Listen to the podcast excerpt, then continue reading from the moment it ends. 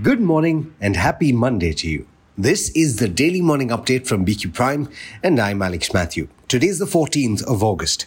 Over the next few minutes, we'll bring you up to speed on all of the major developments since the close of market hours on Friday.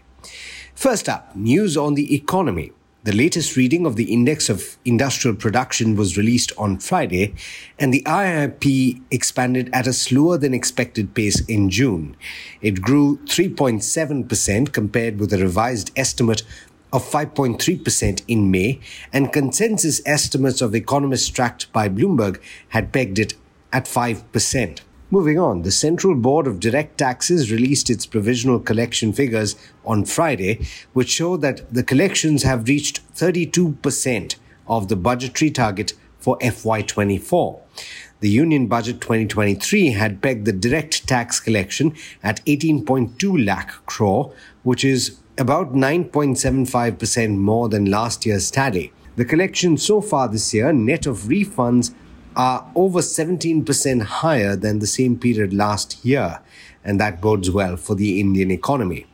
In other news, the National Company Law Tribunal, in a written order on Friday, said that SEBI's order against the company's former chief executive officer, Punit Goenka, shouldn't be the reason to halt the merger with Sony Pictures. That's a clarification essentially because the merger, remember, was approved by the NCLT on Thursday. The NCLT bench also said that Sony Pictures has every right to take up the issue at their board level after approval of the scheme, depending on the final outcome of the SEBI's order. Now, an interesting development in the mutual fund space the second approval from the market regulator in a week after Samir Arora's Helios mutual fund was Zerodha's Fund House, which is being launched in collaboration with Small Cases. Nithin Kamath tweeted on Friday that the final approval to set up an asset management company was in, and the mutual fund they plan to launch will only offer passive schemes. That's basically index funds and exchange traded funds. In corporate news, Adani Ports and SEZ said on Saturday that it has appointed MSKA and Associates as its statutory auditor. That follows Deloitte's exit as the auditors to the company on the same day. Deloitte said in its resignation letter that it was doing so because it was not statutory auditor of a substantial number of other Adani Group companies. According to the audit committee of Adani Ports board, there are no other reasons for the resignation. In a press release, the company said that the reason provided by Deloitte was not convincing. It also mentioned that recommending group wide appointments was not within the remit of Adani Ports and its board. In international news, China's growth prospects aren't looking great right now. Official figures due on Tuesday are expected to show only moderate increases in industrial output, retail sales, and fixed assets investment. That's according to a Bloomberg report.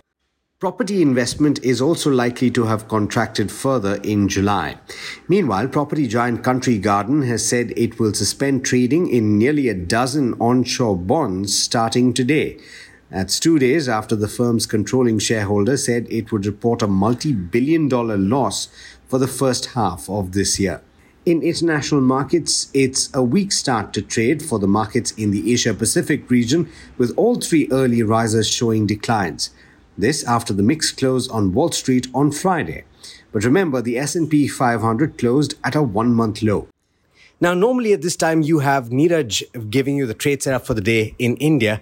But today, you can log on to the website bqprime.com or you can log on to any of our social media platforms and catch the setup in video form. That brings us to the end of this edition of the All You Need to Know podcast. Do stay tuned. Lots more coming up over the course of the day on BQ Prime.